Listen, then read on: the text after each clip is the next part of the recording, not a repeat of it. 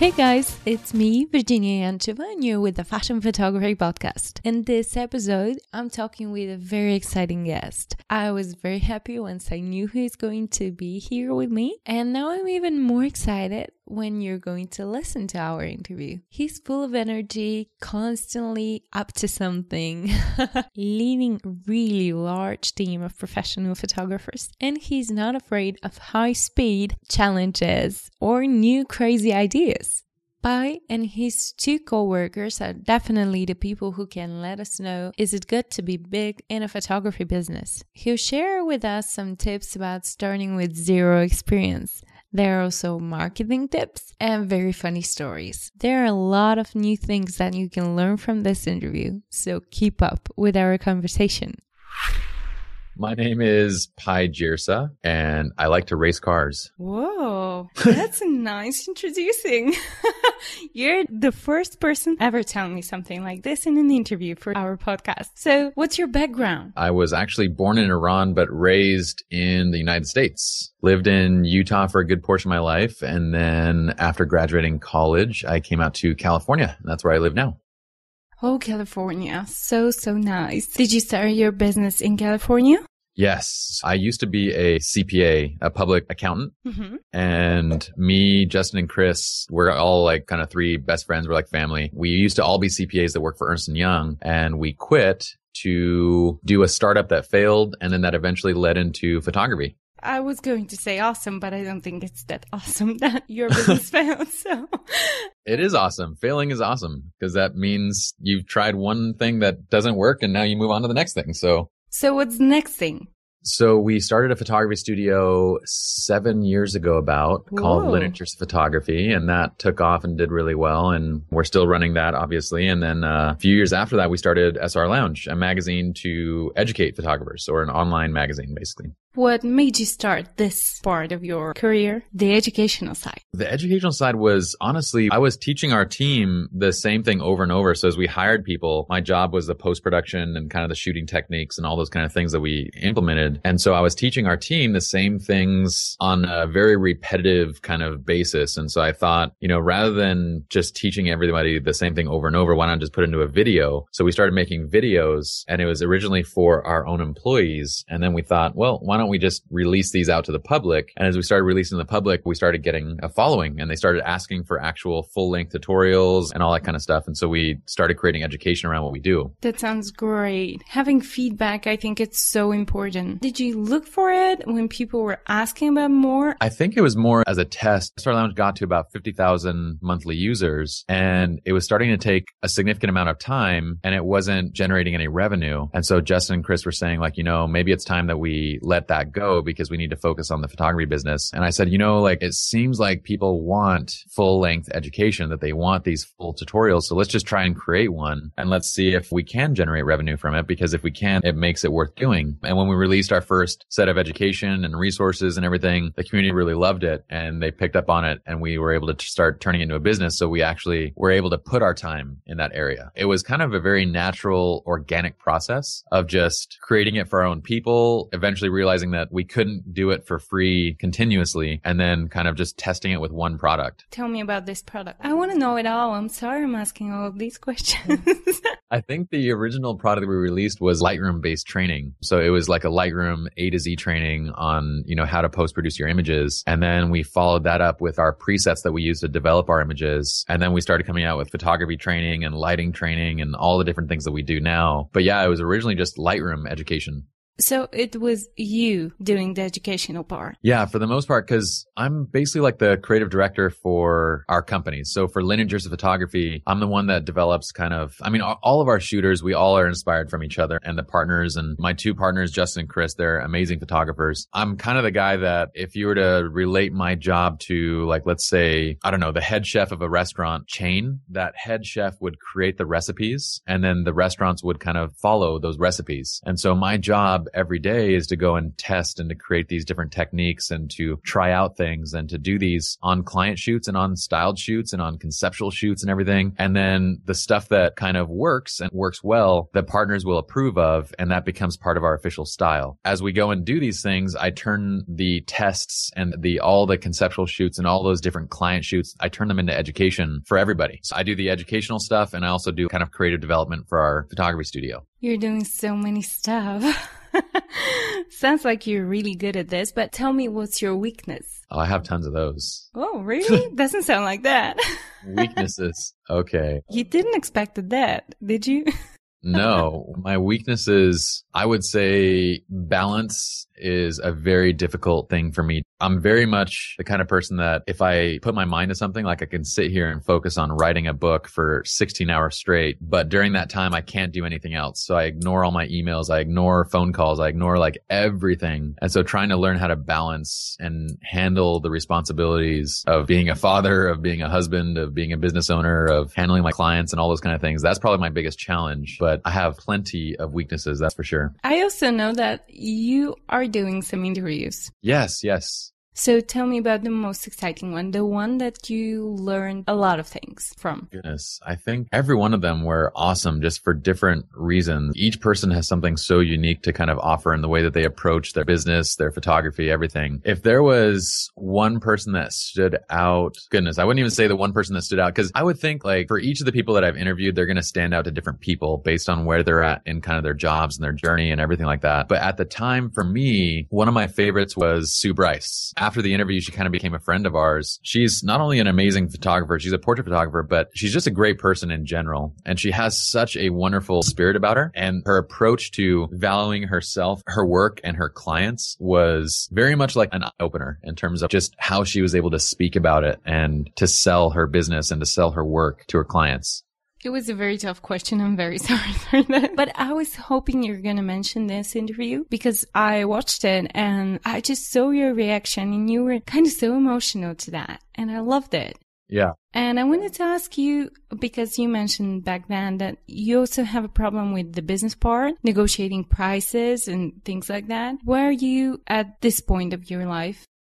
Oh, you talked about weaknesses. That's one of my weaknesses. But my two business partners, Justin and Chris, I would say Chris, in terms of the business wise, he's kind of somewhere in between me and Justin. So Justin's strengths are literally exactly the opposite of mine. Like if I were to walk into a business meeting and I had the tendency to go into the meeting and I, I want to serve every client and I want to make them happy and I want to, you know, deliver because I kind of tend to be very emotional and I fall in love with these people and want to to be there for them. So when it comes to, oh yeah, let's negotiate the price and they go, you know, I say my starting price is $10,000 and they go, oh, we only have six. My tendency is to want to drop my price and to service them anyway because I think they're such cool people. This is a huge weakness because it completely devalues the work that I do and what I do. Whereas with Justin though, he can very much just go into one of these same meetings and if they say my price is 6,000, he can upsell them and get them back to a budget that will actually work with our studio and not only upsell, but if they aren't able to meet the budget, he can just cut it off and say, look, you know what? We can't service this and do all those things. So I actually took a step back from the sales process and I would meet with the clients, but I wouldn't talk business to them. So we hired a studio manager who was very much like Justin. And now we have three studio managers. These people are the ones that deal with the business side of it. So that way I don't deal with it. I took myself out of the equation basically where I was weak. Do you think that learning something like this is is something that a person can do, in fact? You think that we are just born like this or we can actually learn it?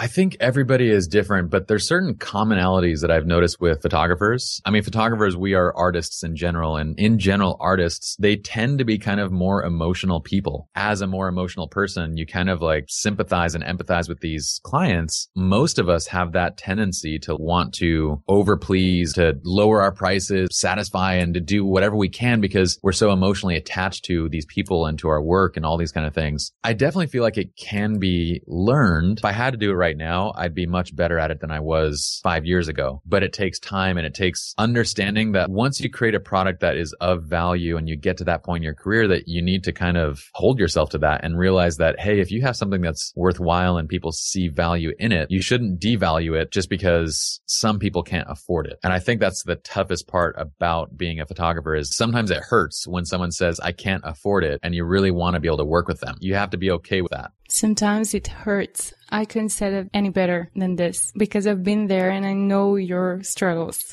You're right. In certain moment, we have to value our work and we're the only people who can do that. Yeah. If you don't do it, then nobody else will. So tell me what's the pros and cons in being in a trio? Now we have a team of about 60 creative professionals. We have a total roster of about 80 people. Whoa.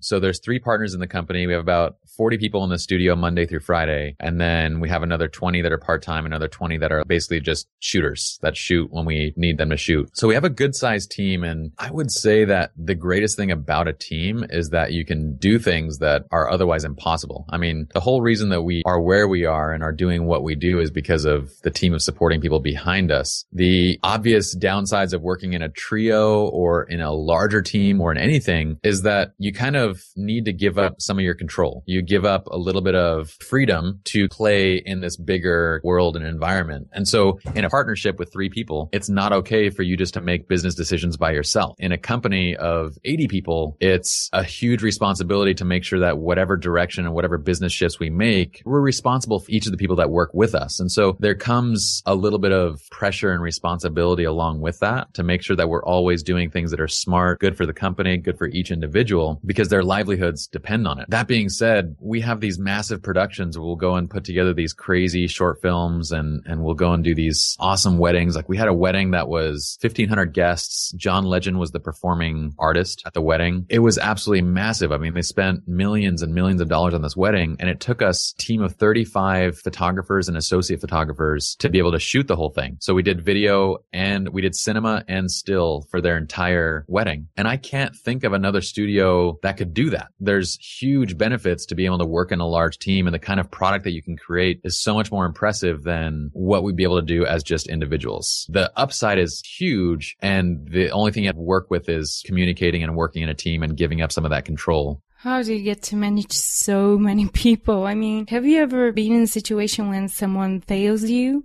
Well, for sure. And Justin, my partner, he's kind of been instrumental in, in growing the business. So if I were to be the person creating the products and the ideas, Justin's the person that's actually putting together the actual organization and structure to sell and to push out those products. And Chris is the guy that's marketing and getting the word out and getting the inquiries coming in. And so we all have kind of our division of responsibilities. And yeah, like sometimes somebody drops the ball and depending on the severity of it, usually it's not a mess up that is so big big that someone would ever lose their jobs about it unless it happened over and over and over. Like if it was something that was repeated, we try and make sure that we educate and give everybody the chance to kind of right their wrongs and to do that. And so we're very loyal to our people, but it does happen where you have a big team and it's kind of crazy. You can have a team of 80 people and 79 of them can be absolutely awesome A players. And you can have one person come in who is just toxic. That one person will spread like a cancer throughout the entire company. We've seen it happen before where one one person comes in and because of that one person, the attitudes and mentality and work ethic and everything of groups of people will change because of one individual. So when you spot that type of a situation, it's your job to immediately take care of it and to remove it. And it doesn't happen often. If you're hiring the right people, I think it's happened once or twice in our entire seven years of running a studio. But if you're hiring the right people, you have a, just an entire team that's looking in the same direction, that has the same goals and they have your backs. And it's a really fun and rewarding kind of environment to work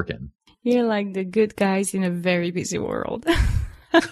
I love to keep it fun here, but also educational. So can you share with us one of your funniest photo shoots? A story funniest. about Yeah. Boy, I've had some funny photo shoots before. Early on in our careers, we were when we were trying to learn how to take pictures, we took our friends out, like just people that we knew, and we took some pretty like ridiculous, like they were engagement photos, and we took some pretty awful engagement photos and we paired it up with even more awful post production. And our first year was just not good. That's but I, very I, honest. I think a lot of people will face that. And whether they're honest about it or not, every now and then I'll post one of these photos from our first year of business And especially from our very first five shoots, they're terrible. I remember one shoot I went on, it was an engagement shoot. At the time, I really didn't know how to pose couples. I mean, this was my second shoot I ever did. I didn't know how to pose. I didn't know how to do anything. And the guy kept saying, oh, we were in a park and he kept saying, Oh, that's a nice tree. And so we would go and they would just stand by the tree and we'd just take a picture. And he's like, Oh, that's a really nice tree too. And then they'd go and take a picture next to that tree. And when I got back to the studio, I had 30 pictures of this couple just standing by different trees. and I was like, this is awful. Like I have to be able to at least coach them and be able to help these people who have no idea how to take a photo who just go, that's a nice tree. That was probably one of my like funniest shoots that I've ever been on is, is the tree shoot. tree shoot. Yeah. I didn't thought you've ever had to learn anything. And I believe other people are in the same situation because you're like the guy who is teaching others. Tell me about, do you have any photography educational background? No, so from coming from accounting, I uh, when we started the studio, actually, we didn't even own a camera. Really? We, so we left to do a web startup. We had funding for it, mm-hmm. and about three weeks after we quit, the recession started. So the angel investors that we had, they basically said, "Look, this is too risky for us. We have to, you know, withdraw from the investment." And so they pulled out. And so at that point, we basically said, "Okay, to all the people that we were going to hire and to everybody that we had planned to do this with, we said, guys, it's over. Like we're done. Can't go. And we already had a prototype website and everything. It kind of just crashed and burned. And so me, Justin, and Chris said, all right, well, what now? We just barely quit our jobs three weeks ago. We can't go back. So we started doing some web design, like just consulting work for local companies. And it was hard to get business, but we did have like a few clients. One of them was the government, actually, the, uh, Compton Unified School District. They hired us to work on their website and they called over one afternoon. They said, Hey, do you guys do photography? Because we need photos for the website you guys are helping design. We're working out of my one bedroom apartment and we're starving and, you know, I'm married and Justin is engaged and, and Chris is the only one that's lucky enough to be a bachelor at the time that doesn't have any other responsibilities. So we were like hard pressed and we were budgeting $2 per meal just to uh for food and stuff because we had to like just very strictly budget everything. So on the phone, I'm like, absolutely, we have a photography division. Hold on one second. And Justin is sitting right next to me. And I, I remember having the iPhone one and I put it on hold and I gave him the phone. I'm like, you're the photography division. Tell him we do photography. Book the job. So he answers the phone. He's like, this is the photography division. And, and he, he books this job. And I, I think it was only like a thousand bucks or something like that for the shoot. But we didn't even have a camera. And we were like, okay. At that point, we started just making all the typical mistakes, you know, every one of us would do. We went to Costco and picked up a Rebel. mm-hmm. we went and did this shoot. And when Chris showed up, so Chris, Justin booked out Chris to go do the shoot. I was the one that was supposed to learn photography and teach Chris everything I could possibly learn in a two week period, which I didn't know anything at the time because I didn't even own a camera. I just started doing all these reading and crash courses and everything. And I found I was interested in it. And I taught Chris everything I knew. And when he was leaving, he's like, dude, I have no idea what to do. And I'm like, you know what? I don't really know either. So just put it on auto and just go to town. Like you're shooting raw, put it on auto and just go nuts. So when he arrived, it was actually a helicopter shoot. We didn't even know. Like, this oh is how God. ridiculous it was. We didn't even know what it was. He just arrives at this airfield and the people are like, okay, let's go up in this helicopter. And he's like, what? Like, what do you mean? He's like, we need to get shots of the city. So our very first shoot, they take Chris up in a helicopter and he shoots like 1500 images that look exactly the same, just like midday noon top down shots of the city. Like every single shot looked identical. Poor guy. And he came back and he gave me the photos and I was like, well, what do I, what do I do with 1500 shots that are like identical? like, he's like, I have no idea, dude. They just sent me up in a helicopter. So I called them. I'm like, Hey guys, what did you want to do exactly with the photo shoot? And they're like, Oh, well, we want to design this billboard that has a picture of the Compton city in it, but it's just a small picture and we need a big picture of a teacher. And I'm like, well, we, we didn't shoot a teacher though. And they're like, well, we need to do that too. So then we booked that again to go and shoot a teacher. Chris goes out and does that, does it again. I mean, it, it's horrific. The image was so bad. I spent like two weeks just photoshopping it to the point where that's the one thing I didn't know. I knew how to Photoshop from college because I used to do design work. I photoshopped it into this image that looked decent enough and it went up onto billboards and onto buses. And then we thought, Hey, this is kind of cool. Like the very first thing that we created went up onto a billboard in the city and we'd be driving around seeing it on a bus and that kind of stuff. And I said to Justin Chris, I'm like, I really like this. I think we should focus on photography. And that's kind of where Justin and Chris were like, if we're going to focus on it, we should learn how to do it. I'm like, absolutely. I'll be in charge of learning how to take pictures. Justin and Chris focused on the business and marketing side. When you said this about the photography division, I feel that you have this love and knowledge of negotiating. I don't know if you sensed it, but I think you're just too afraid of it. I would never thought that I would say to someone that I have a photography division or any kind of division by the phone. You're a very brave person. We came from Ernst Young and big corporate America, which is, you know, a lot of it is just making yourself seem bigger than you actually are, especially right after our trying to go and get investments and go and get all this kind of stuff. We're pitching to people nonstop. A lot of pitching is just making yourself seem bigger bigger than you actually are. I love that. And I actually see a lot of this on the internet because, you know, now it's all over. And I was wondering, do you think that there is a point when you have to stop or even a point when you should start being acting better than you are, bigger than you are? It's really interesting. I think you know, I studied a lot of companies. My my favorite thing to do is is to learn. I love reading. I love listening to audiobooks. I love getting my hands on anything and just learning. That's why I loved learning about photography and then teaching it to other people. I constantly read and one of the one of these books that I read and I can't remember which one it was, but it mentioned basically that as businesses go, the aim of a startup or a small company is to make yourself appear far larger than you actually are. And then once you're actually successful, good and great companies, they will make themselves seem smaller than they actually are. The purpose behind that is like, if you are, say, Apple and you want to buy out Comcast television or DirecTV or one of these companies, if you kind of flex your muscles and you show, then the government might think that you actually will end up with a monopoly if you control too many of these possible things. And so these large companies, their whole goal is, Oh no, we don't have a monopoly on this. We don't have that. We're not anything special. We're nothing. Like don't, don't mind us. It's okay. Like we're totally fine. Just keep going about your day. Nothing to see here. Whereas if you're a small company, it's very much the opposite. It's, Hey guys, we're doing great things. We're doing amazing things. We're going to be the biggest thing to ever the world. When in reality, there's really not much there for any small business, for any small photographer starting out, any artist starting out, your goal should be to flex your muscles and show how big you are and look successful even if you aren't. We kind of talk about that in the way that you market. If you only shoot once a month, save the images and post one image per day on different channels, on different places to make it look and post different images from different parts of the day and everything. Use that one shoot to make it look like you did 10 different shoots during that time. I love that advice. Sounds great. Do you think that there are photographers that don't have to do this? They're not at this point of their photography life. You mean like if they're already well established?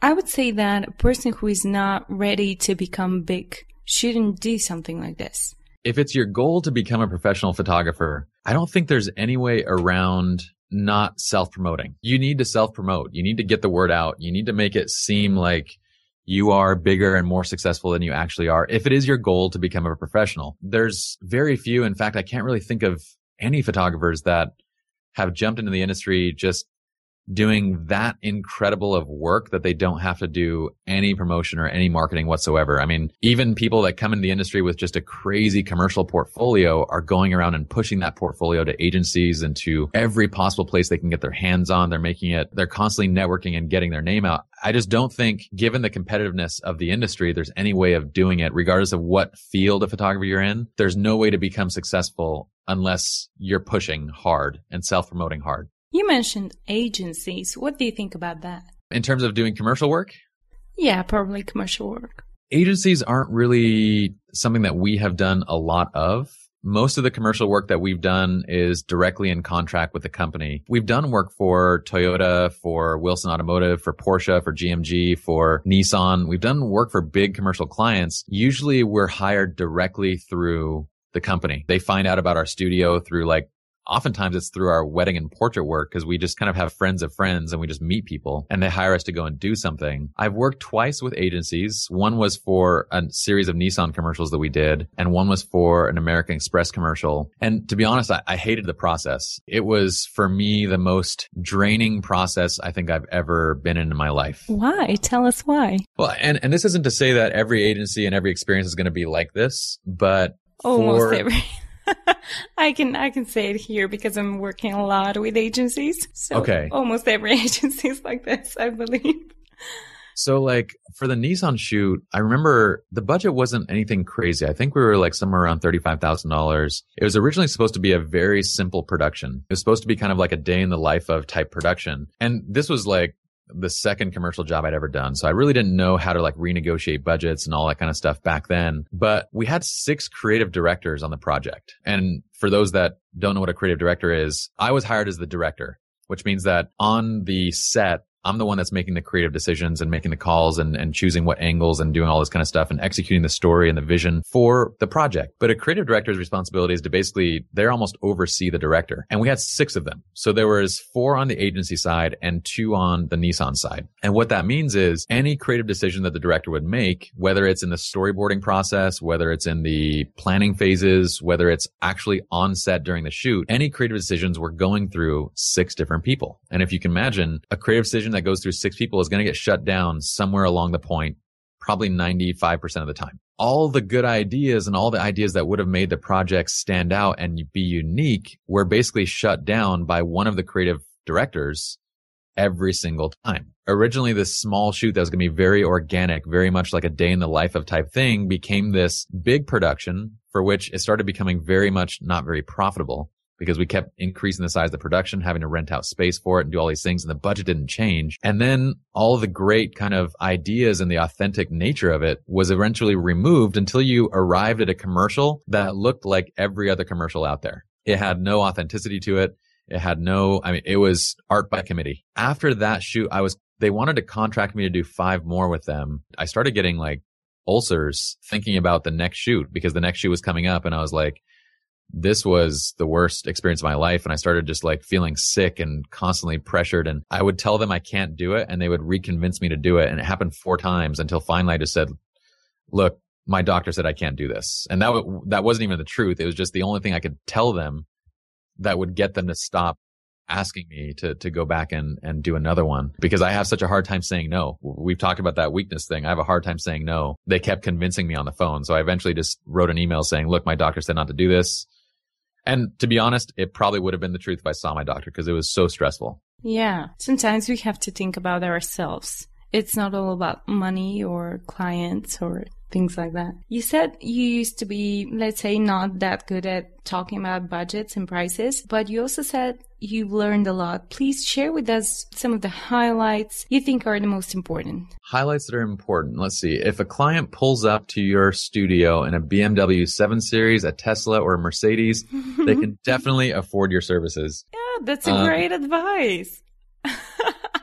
No, we, I mean, we always looked at like everybody wants a good deal, you know, and like that's the thing is we've made it a policy in our studio to not negotiate. We have little freebies that we might throw in a print or a canvas or something like that just to kind of close a deal, but we don't negotiate. And the big reason for that is because we used to find this. Someone comes in, you tell them our base rate to hire one of the partners, it's anywhere between eight to ten thousand dollars for a day rate for weddings and those kind of things. What would happen is we'd get these people that would come in say that they only have five thousand or six thousand dollars in their budget and they can't do anything, and then we'd actually concede and go and do the shoot, and you get to the wedding and they've got $30,000 worth of florals. They've got 250 guests and they're renting out the Ritz Carlton and everybody's got steak and filet mignon and lobster for dinner. And, and they've obviously spent a quarter million dollars on this entire thing. When you start to see that multiple times, you start realizing that, look, these people obviously have the money. They're just not valuing your work enough. That could be for several reasons. It could be because your work is too similar to other photographers, whether you're a commercial photographer, a wedding photographer, a portrait photographer. If your work is actually comparable to somebody else,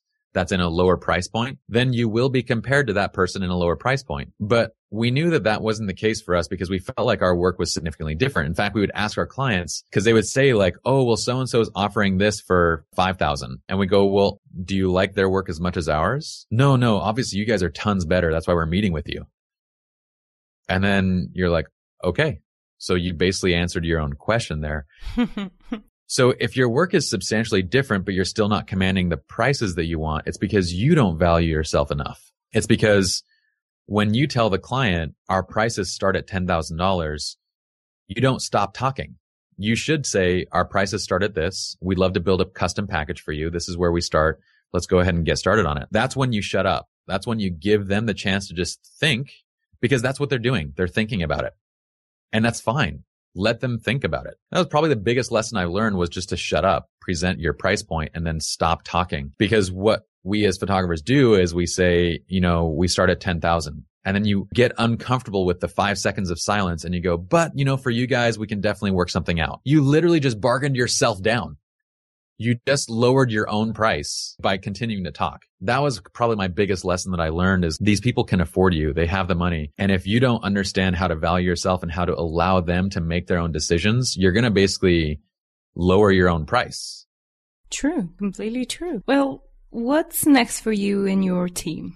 We just purchased a 10,000 square foot building that's about two miles away from where we are right now. And we're about to move there, which will be really exciting. We have an official partnership with CreativeLive. We are hoping that, uh, we can create an official partnership with Canon Online Learning as well. We just met with them and we're excited about that. And so we have some really great partners that we have dedicated space in this new facility for four or five different educational sets. So we're hoping to do a lot more education and training in addition to a full client service gallery and design studio. So we're going to be bringing in a large component of in-person sales into our portrait work and our wedding work, which we're really excited about. We, we want to fill our clients' homes with prints and the new studio and the way that we're going is going to allow us to do that. So we're really excited. Awesome. You got my fingers crossed. yeah. Wow, lovely. I wanted to ask you what's your recipe to become a great and famous photographer, but I think this whole conversation answered this question. If you want to add something, feel free. I would say don't get into it to be a great and famous photographer. yeah, good. As a individual, you're going to be successful at whatever you're passionate about, but you need the passion to stick to something long enough to actually become good at it. And it's going to take thousands upon thousands of hours to get to that point. And your passion is what's going to drive you to get there through all the failure and through all the things that are just going to come naturally. And money and success and all these other things, they're just byproducts of being passionate and good at something. That's it. I think you're really helping all the photographers out there to become better photographers. So where can we find you? Though I'm sure all the people listening to us right now know how to find you.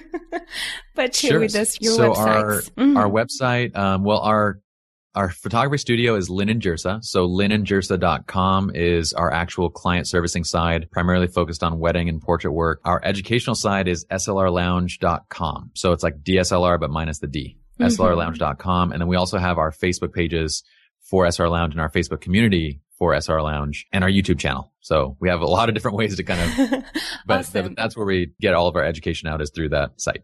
Yeah, and we'll we'll link those sites in our show notes, so you'll be able to find them there. Tell us about SLR Lounge. We can learn from it a lot, but we can also contribute to it, right? Yes. So those that are interested in actually becoming contributors and writers, we would love to have like educators and influencers and people that just have education to share with others. So they can reach out to our editor in chief, Kish. Kish handles kind of all of our writers and kind of all the content that goes out into the site. So yeah, we'd love to get people on there. Should mention at this point, we get about 1.5 million views a month.